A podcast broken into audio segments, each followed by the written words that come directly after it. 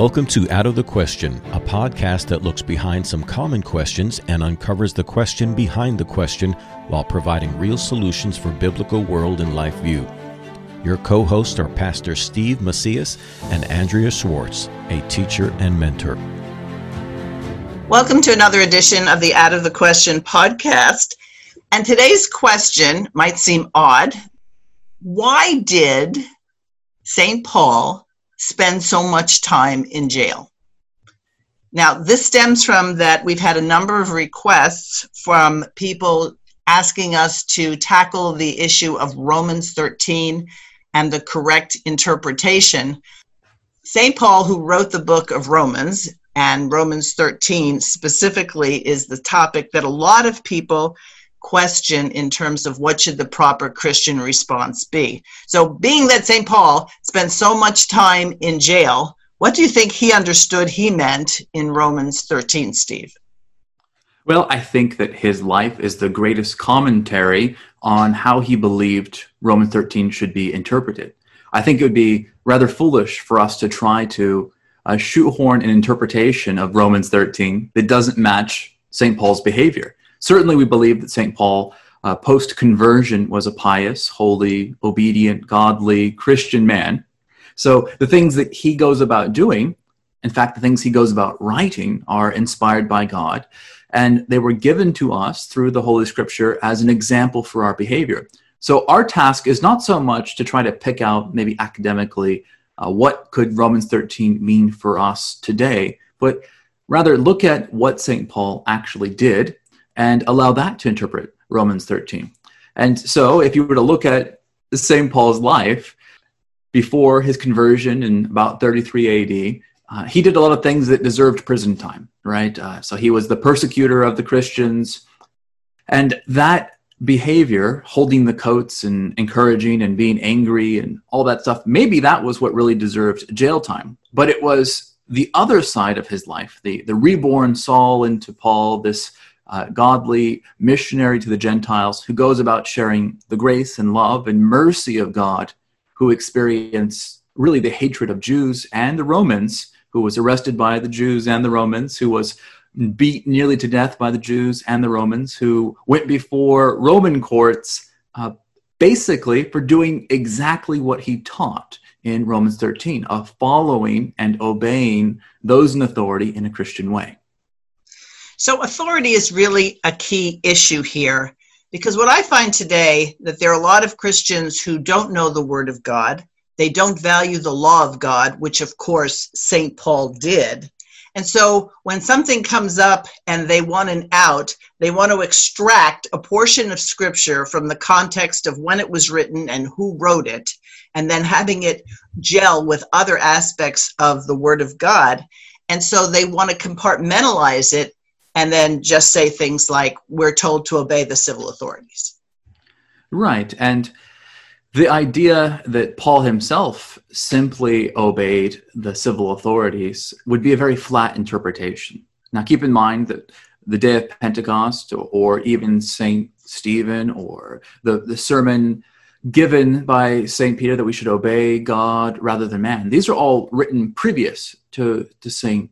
Paul. And so there was already in Christian experience an idea that authority came directly from God. In fact, the idea of Christian rebellion uh, to tyrannical or lacking authority positions of power really existed all throughout the entire Old Testament. When the Jews are taken into captivity, it's not suddenly now become Babylonians. When the Jews are taken under the Romans, it wasn't suddenly become like the Romans. In fact, the call was just the opposite.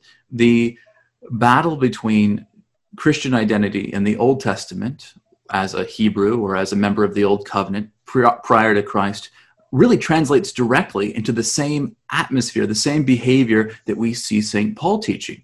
When we talk about submission to authority, Christians from Genesis all the way to the last book in the Bible in Revelation all talk about it's obedient to legitimate authority based on the scripture. So we have an authority problem in our world today because the author and finisher of our faith is neglected. And at most often, uh, when people give lip service to it, that, that God is God, they want to inject this idea well, how I see God, how I think it should be interpreted. And that's where you get this view, even today in a political sphere, that the Constitution, which was established as the rule of this republic, can be interpreted according to how someone feels or the tenor of the day. And I think that kind of attitude has been imposed on Scripture, and it's why there's an impotence in the church, because quite frankly, a lot of professing believers are not loyal to the Word of God. Right. And the the confession of the earliest Christians was a very simple one, uh, but it was very confrontational, as we've discussed in previous podcast, and that was that Jesus is Lord, or this kurios, this uh, idea of sovereign.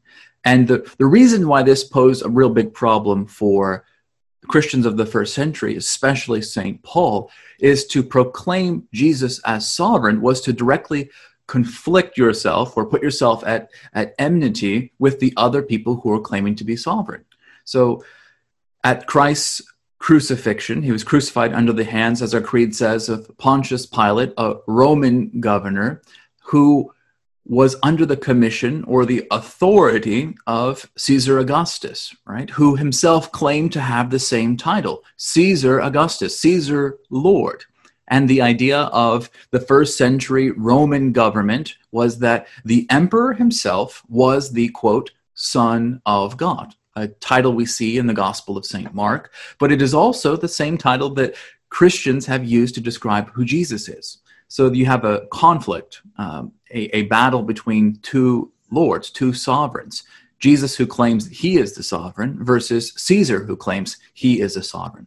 So at the very root of our religious identity, of what it means to be a Christian, is also a political issue of who is truly the Lord of this world, who is the Lord over this government. And Jesus, in his ministry, challenges the lordship of Caesar over and over again. Dr. Rushdoony talks about how the, the taxes, the coin, the tax collectors, the temple system, the entire occupation of the country. Christ's ministry directly cuts against the idea that Rome was a legitimate authority. And in fact, his conversations with Pontius Pilate about what is truth and who has the power to crucify him again throws it back in the face of any Roman authority who claims to think they have some supernatural power over God or over his law. Which means that when Christians say that it's a separate arena that Christians should not be involved in politics, shouldn't be involved in certain professions. In other words, you leave Christianity for church and then let everything else sort of vie for what has the most agreement. And so, in a sense, is it fair to say that if there is a person who holds a position of civil authority who is flamingly opposed to and professing that which is antithetical to the word of God, that that person should be viewed as illegitimate. Correct. Well, I think if we look at the actual text of Romans 13, rather than being a command towards obedience, Romans 13 sets up conditions for when obedience would be appropriate. See, the, the issue is not does Rome have power? Obviously, all Christians can recognize that Rome carries the great military strength, the great uh, bureaucracy, they have all of the money, they have all of the soldiers. And so there's no question in the Christian mind who is more powerful. And so whoever is the most mighty certainly could impose their will. But St. Paul is not really discussing whether or not we should recognize that power. He's saying, under what conditions should we obey that power? Is Rome's power absolute? And I think most Christians read it exactly the opposite of the conditions that St. Paul is saying when St. Paul says that all authority is ordained by God, He's saying that anybody who is an authority must submit themselves to God, rather than saying that there's some divine right and that we should recognize that those who have power, God must have given them that power. He says it the exact opposite. St. Paul describes even Caesar Augustus, even Pontius Pilate, uh, even the head of the Sanhedrin or of the temple, that these people are called to be, quote, ministers of God, meaning St. Paul imagined that all of these kings, rulers, Caesars, emperors, that they were supposed to be servants of the one true God, and their authority was conditional on how well they acted as servants. So, for the first century Christians, when they looked at the Roman emperor with his orgies and his bloodshed and his totalitarian control over the Christians who refused to allow them to worship their Lord or meet in person St. Paul very clearly says these servants are not obeying the authority, they are not acting legitimately. And then he goes on to say there are these purposes of civil government to be uh, punishment for the wicked and to be justice, right, to, to do good to those who are, who are law abiding. And so these conditions that these people are, their power comes from God, that they're servants of God, and that they have these two responsibilities, these are not giving power that belongs to God or to God's people away to the Romans, but rather saying that our obedience to the Romans is conditional based on how well the Romans are obeying God's absolute standard that applies even to this foreign country.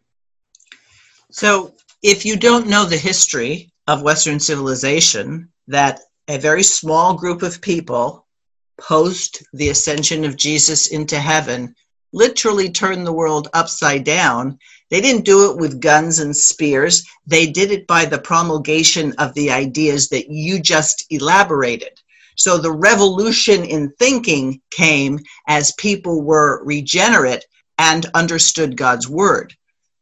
I can imagine some people would hear what you just said and said, "Oh, so you're really advocating for anarchy. So we just decide this governor, this mayor, this county supervisor, this president, this congressperson is invalid. Therefore, I become a rule unto myself." But that is not what Romans 13 is saying, is it? Well, it's saying exactly the opposite.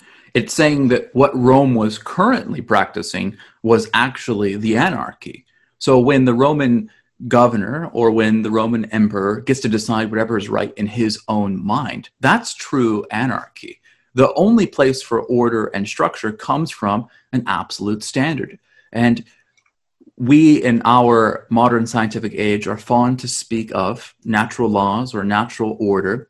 But throughout Christian history, those phrases, natural law, have been used to describe the order by which God sets things up. So even in the first century, there was an understanding that the Ten Commandments give us a moral, natural order of how families, of how criminals, how businesses ought to be run and treated. And so, for us to understand authority, we have to first say, well, where is the source of authority? For Bible believing Christians, this should be easy. If somebody comes to your church and starts teaching that the world is going to end because somebody's going to come down in a spaceship and that they're going to abduct everybody and take them to the planet Mars, you could say that's clearly not in the scripture. You have no authority to teach that. But if somebody comes into your household and says, now you have to paint your house red, and the government says that you have to do such and such with your children or send them to this camp, um, suddenly people begin to think that there's a different standard by which governments are to follow than individuals. But the entire reputation of the ancient patristic church that is the church of the, the apostles in the early church, all the way through the Reformation, was bringing every group of people, whether they were Christian or not, under this natural, and natural in a sense meaning divine, absolute, coming from God, because God created and ordered all things under that law. So some people might say, so you're saying don't vote for anybody who doesn't hold the Bible to be the unerring word of God, that it's infallible. And so, what you're basically saying is if you just are restricted to those people, then you're giving it away. And I think that is a very nearsighted view. And it's one that doesn't recognize how the patient, the dying society, got there in the first place. That's right. And I think this is where Rushdoony's book on social order and his his foundations books are very important because he goes through how Christians have put Romans 13 into practice. If we go back to recent Reformation history, we can see that at the time when Luther and Calvin are going about putting into place the implications of salvation by faith alone, there is also a very strong political struggle. Churches and states are competing for authority. And we see the Roman Church is using the power of religion to control states. Uh, Dr. Rushdoony points out that Spain and France, through concordat with uh, the church in Rome, became Roman Catholic countries the very country where we get the Huguenots and John Calvin, France, was completely Roman Catholic, not for the sake that they believed in Roman Catholic theology or that their colleges were thoroughly committed to the principles of Roman Catholicism, but rather because the princely pope in Rome promised political power to the state in order for control of the church. And so the same thing really happens throughout the continent. Uh, as an Anglican, I can see the battle happening from the Magna Carta all the way to Henry VIII, where the state and the church are battling for who has the place of authority. And the Reformation only becomes successful when both the state and the church say there's one authority, the scripture. Therefore, let us pray, preach, and worship according to the scripture. Now, you see this also happening in Geneva, you see it happening in uh, Lutheran Germany. The German princes, who all consolidated their political or stately power behind Luther, were not firmly convinced of the principles of the Reformation, but rather there was a political element where they sought to use religion as a wedge by which they could control the church and therefore the state.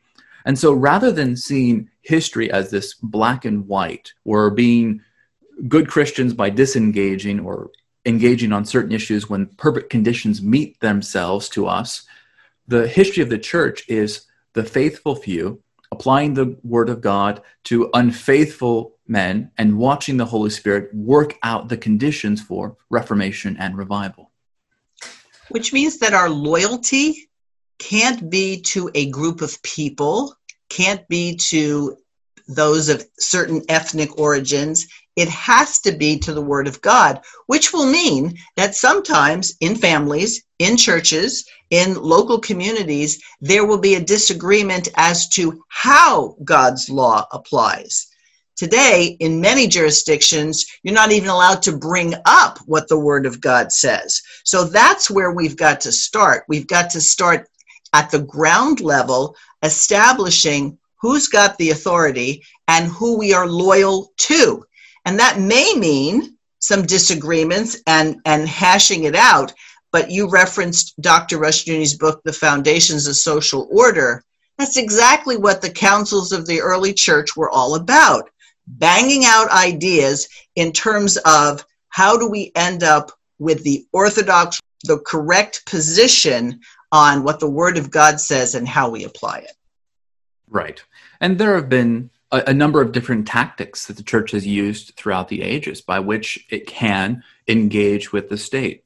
If you look at the very beginning of our church history in the first few centuries, you see complete revolution happening uh, at the time of Christ with the Maccabees and those who are going against the Roman occupation. You see really Jewish martyrs throwing themselves at the Romans unsuccessfully you see that there's this revolution mentality, and Jesus doesn't really embrace that. Jesus has a different type of peaceful obedience in his death, burial, and resurrection.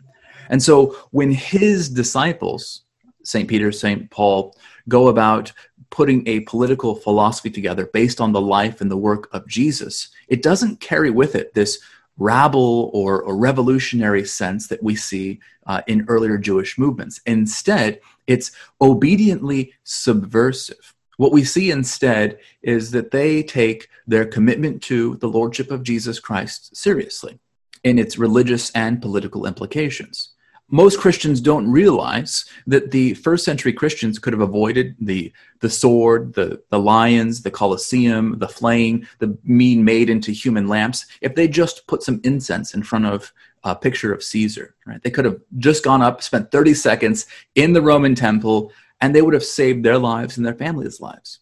How many today go about doing something much more egregious in their obedience or even worship of the state that the first century Christians would have never even considered to be within the realm of their possibilities.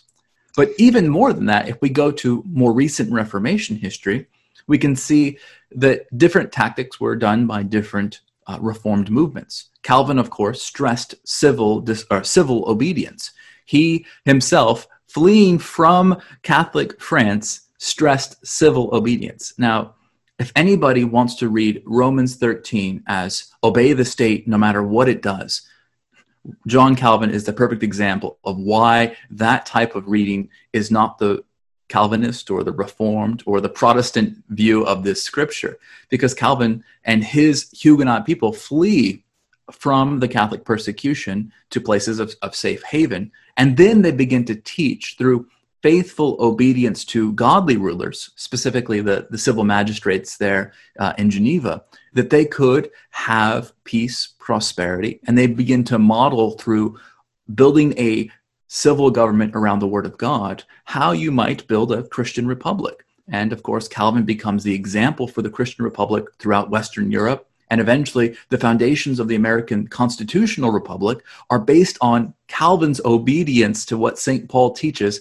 in Romans 13.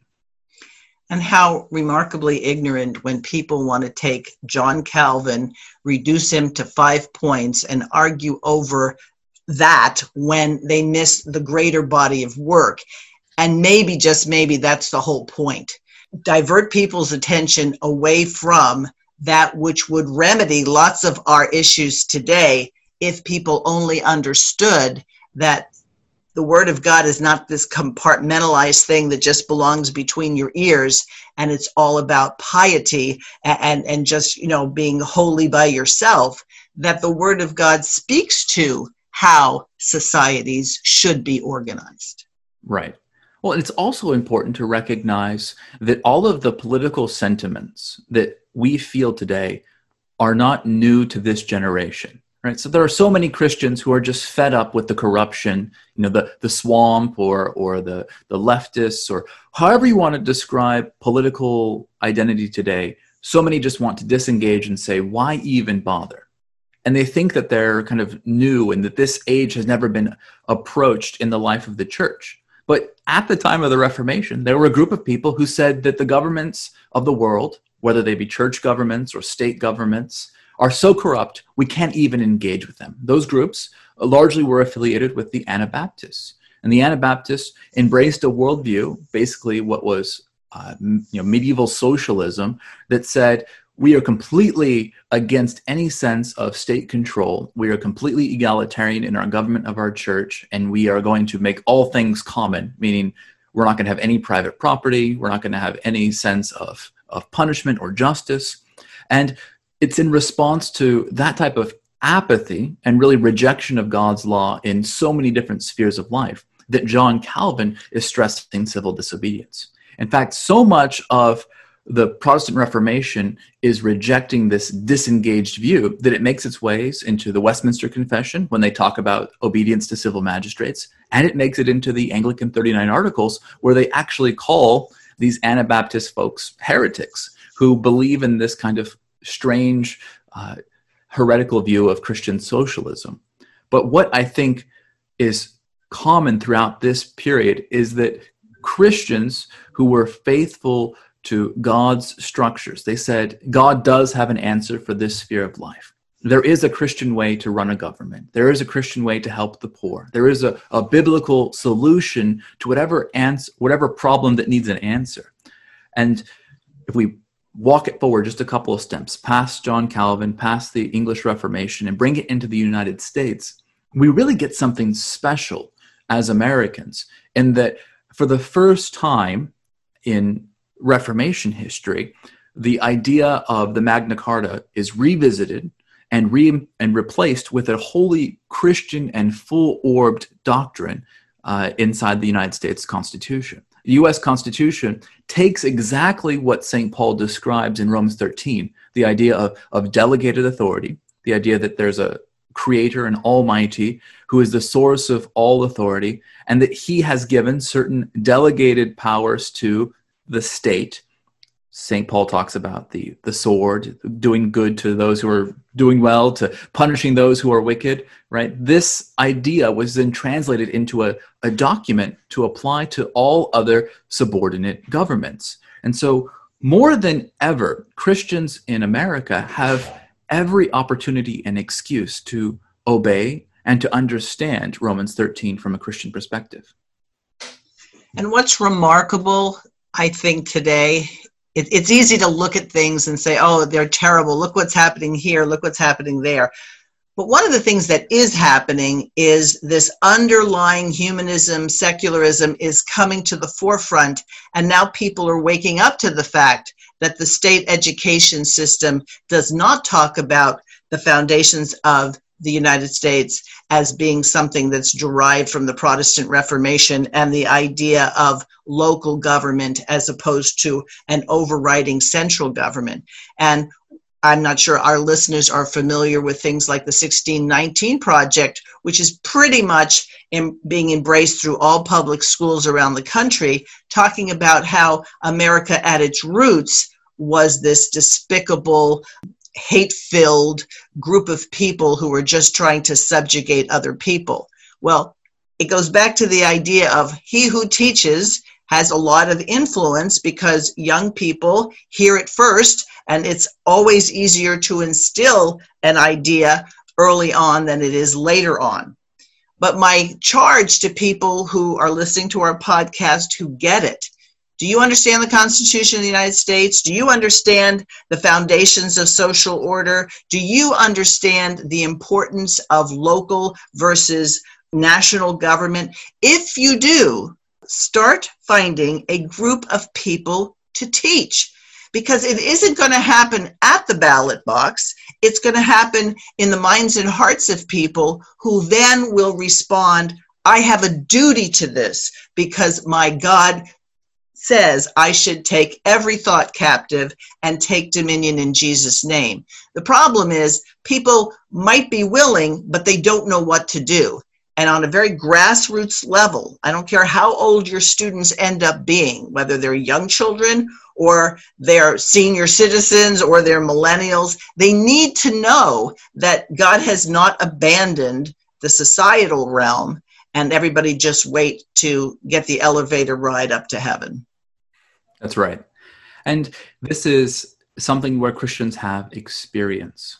And so most of modern Christian uh, commentaries will talk about us living in a post Christian society. I don't believe that at all. I believe we're right in the middle of, uh, of rebuilding Christian society. We're getting rid of all of the, the fake Christianity and the church is being purified, and we'll come out on the other side of this generation stronger, more pure in our doctrine, more fervent in our faith, um, that all of the crises presented by this world are from failing to obey Christian doctrine, not as the consequence of Christian doctrine. Now, when you talk about the 1619 Project and really the American Foundation, what's interesting to me is that if we look at America's history, there's an emphasis on uh, this idea of a government by the people, for the people right? This is even quoted by Abraham Lincoln. But Lincoln was actually looking back, and whether you like Lincoln or not, he was looking back to a 14th century English scholastic, a, a prelate of the Church of England before there was a, a Church of England, John Wycliffe. And Wycliffe is the one who famously penned that the, the scripture is the standard by which the church and the state run. And that's why he talks about everybody must have a Bible, and therefore we can be a people, a government by the people, for the people, according to the scripture. And on, on this issue, on the idea of, of Romans 13, Wycliffe went a step further, and he says that no one is civil lord, no one is a prelate, no one is a bishop while he is in mortal sin. Uh, that there is no dominion or no authority to rule without grace. And so, from even the early days, this primordial Reformation thinker, they recognized that those who claim power but don't have the moral standing, those who claim authority but are not taking it from the grace of the scripture, really don't have authority. So we need to think about that in sense of how we are understanding our civil government, calling it back to its foundations. The Constitution is a very powerful document for our country because, unlike other nations which have kings who can change, who are uh, able to alter their opinions, who are able to be shifted at court, we decided as a nation to take the rule of law, the idea of enumerated rights, and make that Christian doctrine the center of our government. And so when we are trying to be obedient to our authority, what is a higher authority than the Constitution and the United States? Well, there isn't one by nature of our bureaucracy. There is the scripture over everything. And then inside the state, no president, no Congress, no senator, no member of the cabinet, none of them are higher than the Constitution.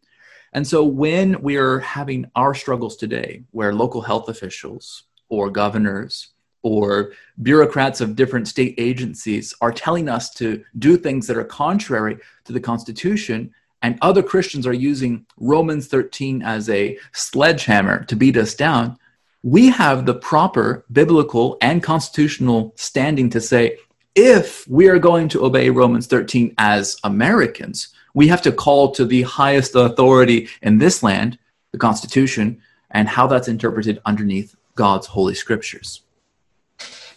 And not be swayed by the narrative of your favorite news organization or news outlet or social media platform.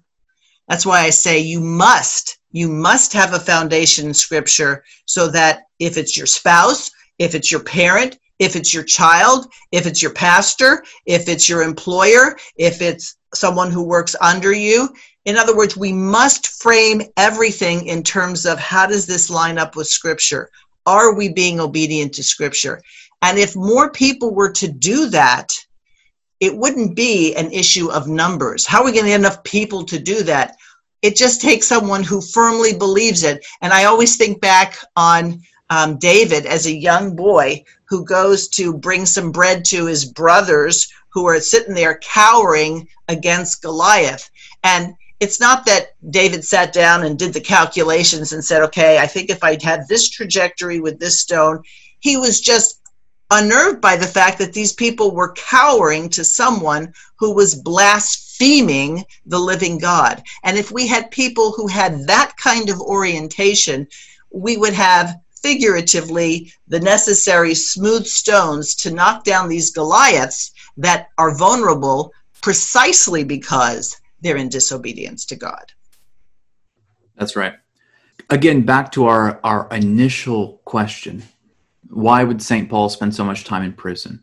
Uh, it can be said of all of the apostles. It's evident that Christ, the apostles, that they must have disobeyed someone in power but they were being faithful to the true authority when they disobeyed the power. They had to break somebody's law, right? St. Paul had to break a law, whether it was an edict out of the mouth of Caesar or some local provincial law. Something was broken. He had to disobey some power that be. But St. Paul understood that in breaking those laws, he was actually obeying the authority set out in Romans 13. And this is really important for us to understand and how Chalcedon gets its name is that the Chalcedon Foundation was built around the idea or the Christology of, of Jesus Christ being both divine and man. And so, contrary to Rome, who saw their emperor as both God on earth, the Christians saw Jesus as both God and mankind, and that Jesus came down into the world to have the divine rule come into humanity. And so when St. Paul talks about people being ministers of God, he's talking about us receiving a certain authority according to the scripture that supersedes all of the natural authority of this world. And so for us to recognize Christ truly as the uh, hypostatic union, truly as the divine and the human, truly as possessing the two natures, as Chalcedon professes there at that early council, we have to recognize that all of humanity is being transformed into the image of Christ. And, you know, when you were talking about Paul having been on the wrong side of somebody's authority, yet all his epistles exhibit his authority as coming from God to talk about how Christians should live and what they should do. But think about it. He's in prison for violating not God's law, but man's law. There's this earthquake, and then he tells everybody in the prison not to leave. He was exerting godly authority at that point, and apparently he had enough command that no one left.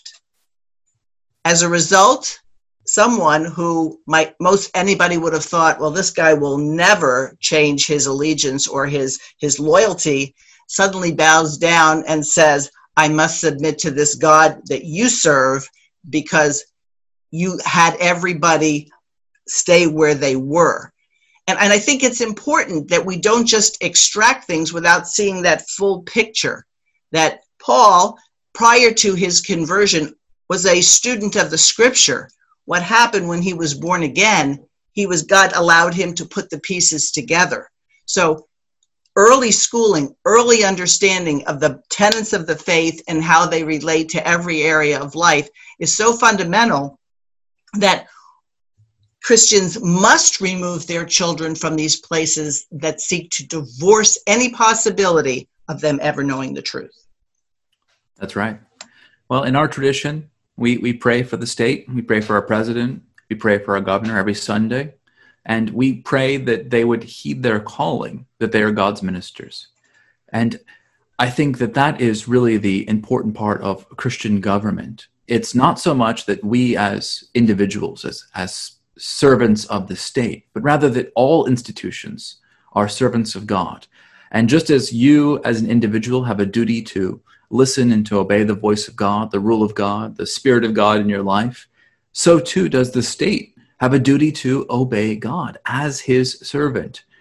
And so in Romans 13, when it says the state is ordained by God to be a terror to evildoers and to be the servant of God, that's condition put upon the state. If the state, whether it's the state of California or these United States or the Arab Emirates, whatever state it might be, that once a state fails to do those things, then their authority, not their power, their authority is being undermined by their own actions. So there's a lot of work to be done. And rather than that being the bad news, that's the good news. Because as we work towards furthering the kingdom of God and his righteousness, that blessings of God end up being manifest in greater ways. So, aside from that book, we mentioned The Foundations of Social Order. I'm going to go back to recommending that people get a hold of the book Law and Liberty, also by Rushdoony, also available at chalcedonstore.com, but that they start teaching it to their family, their children, their their neighbors, the people in their Bible studies. And for those who are interested in actually making it a study, a number of years ago, I prepared a list of questions that would go with every chapter of the book. So you even have your own study guide. And for anyone who's interested, contact me through out of the question podcast at gmail.com and I'll send it to you. But I really think that if we take this challenge and say, look, people are upset with what they see going on, at least most people are, help them build a society that honors God by being faithful in keeping his commandments. That's right. And that's really the, the mission of Christian Reconstruction. Often we've been maligned as somehow being a political movement. But what Dr. Rushdoony has really taught throughout all of his various books is that the central institution of change and transformation has never been the state. The state is downstream from the central institution, and that is the family. And that we as godly parents, godly siblings, godly members of churches, uh, that we have the power to change society, whether it's the state, because of how we order and structure our families. Here in our area, we can see in, in our area of the world, in this country, we can see how much power you know, business has, how much power families have, how much power local communities have. It's not so much that in our system the person with the title governor has all the power. In fact, the power is drawn from faithful, committed people below, whether they do something or do nothing. That's where the source of power comes from. Indeed. Well, I hope we have addressed the concerns of a number of people who have sent in asking us to talk about it, because there are a number of things that are happening currently where we see the battle lines being drawn between the church and the state. And it will even help those who are not directly involved with those particular situations to know how to pray, to pray that rulers, no matter how far gone they might see, might be convicted of their sin and turn from their wicked ways. Amen. And have hope and confidence that any place tyranny has reigned, Christians have been faithful to overcome it through Christian obedience. Thanks for listening to Out of the Question. For more information on this and other topics, please visit chalcedon.edu.